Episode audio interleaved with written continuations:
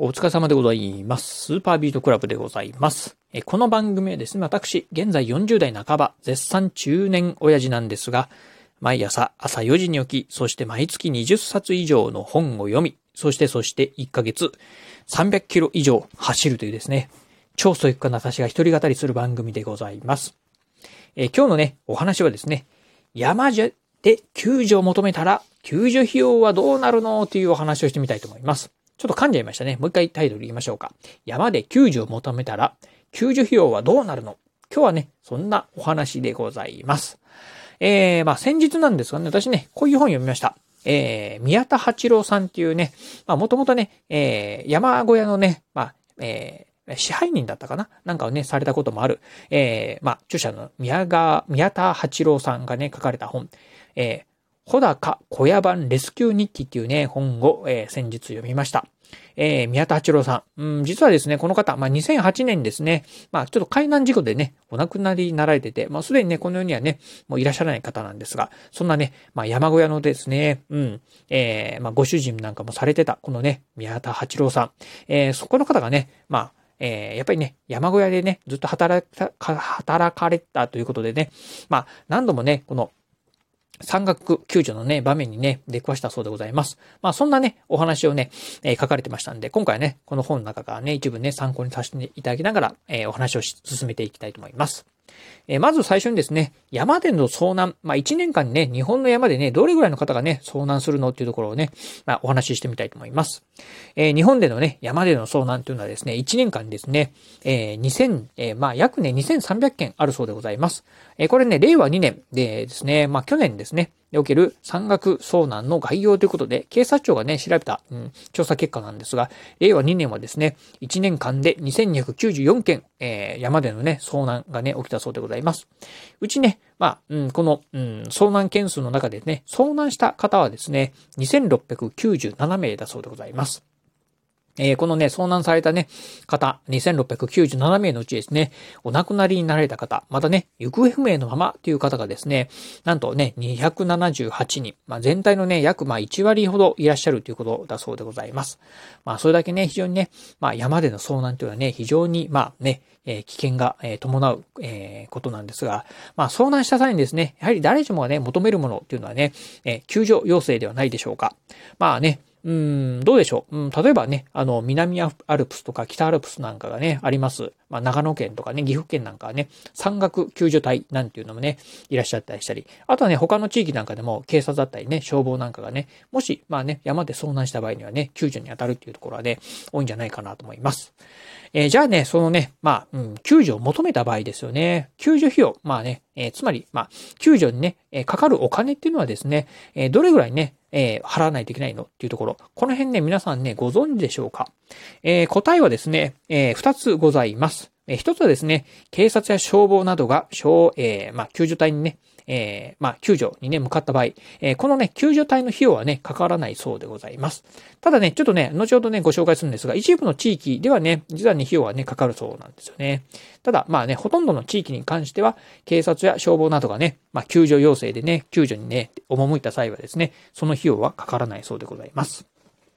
それに対してですね、実はね、民間のね、まあ、救助団体というのもございます。まあ、冒頭でね、ご紹介した宮田八郎さん、まあ、山小屋のね、ご、ご主人さんだったんですが、まあ、そういうね、山小屋のご主人さんなんかもですね、もし近くでね、まあ、例えばね、救助要請があった場合にはですね、えー、まあ、えー、代わりにですね、駆けつけるということもね、あるそうなんですが、そういったね、民間の団体や企業の場合にはですね、これはね、費用がね、かかるそうでございます。大体ね、うん、この本の中でも書かれたんですが、1日あたり1人ですね、2万円から、まあ3万円ぐらいね、かかるというふうにね、書かれておりました。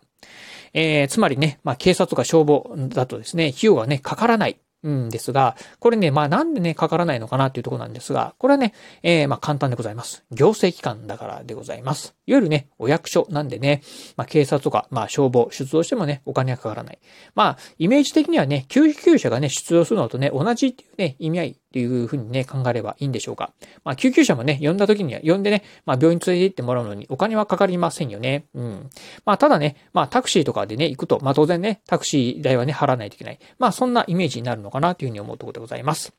そして、まあね、さっきも言いました通り、えー、民間の団体とかね、民間の企業の場合、こういったところにね、救助をね、要請すると、まあ、一人当たりですね、大体ね、えー、1日2万円か4万円ぐらいかかるそうでございます。そして、救助ヘリですね。これはね、非常に高いんですけど、1時間あたりね、だいたいね、相場的には50万ぐらいかかるそうでございます。まあ、つまりね、まあ、当然救助要請した時にね、一人でね、救助に行くっていうわけにはいきませんので、まあ、えー、10人とかね、えー、複数人とかでね、まあ、救助に行く、えー、となると。そしてね、救助ヘリなんかも出動するというふうに考えると、一度の出動で、まあ、うん百万かかる可能性もね、あるかなというところでございます。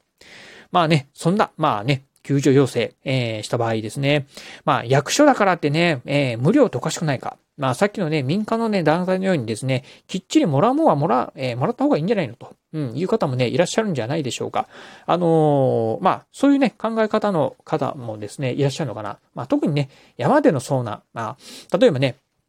今のね、このね、ラジオ、えー、ラジオじゃない、えー、ラジオね、収録してるシーズン、まあ2月だとですね、冬山登山なんかでね、やっぱりね、遭難するという方もね、いらっしゃる、えー、たくさんね、やっぱりニュースなんかもね、聞くことは多く、え、やっぱり出てまいります。ね、冬山、そんなね、危ない危険なシーズンにね、山登る方がバカだろうと。うん。それはね、あの、遭難したらね、ちゃんとお金くらい払えよっていうふうにね、思う方もね、いらっしゃるんじゃないかなと思います。まあ、そんなね、えー、やはりね、ね、うん、ことを思ったり、あとはね、やはりね、まあ、レスキュー、まあ、救助に行く方もですね、命がけっていうふうに考えるとですね、やはりね、この辺、まあ、お金をね、も、もらってもいいんじゃないかなっていうことをね、えー、思う方もね、多いんじゃないでしょうか。まあ、そんなね、えー、ことを思ってか、どうかわかりませんが、実はね、えー、全国に先駆けてですね、埼玉県がですね、今から4年前、2018年の1月にですね、救助ヘリをね、優勝化したそうでございます。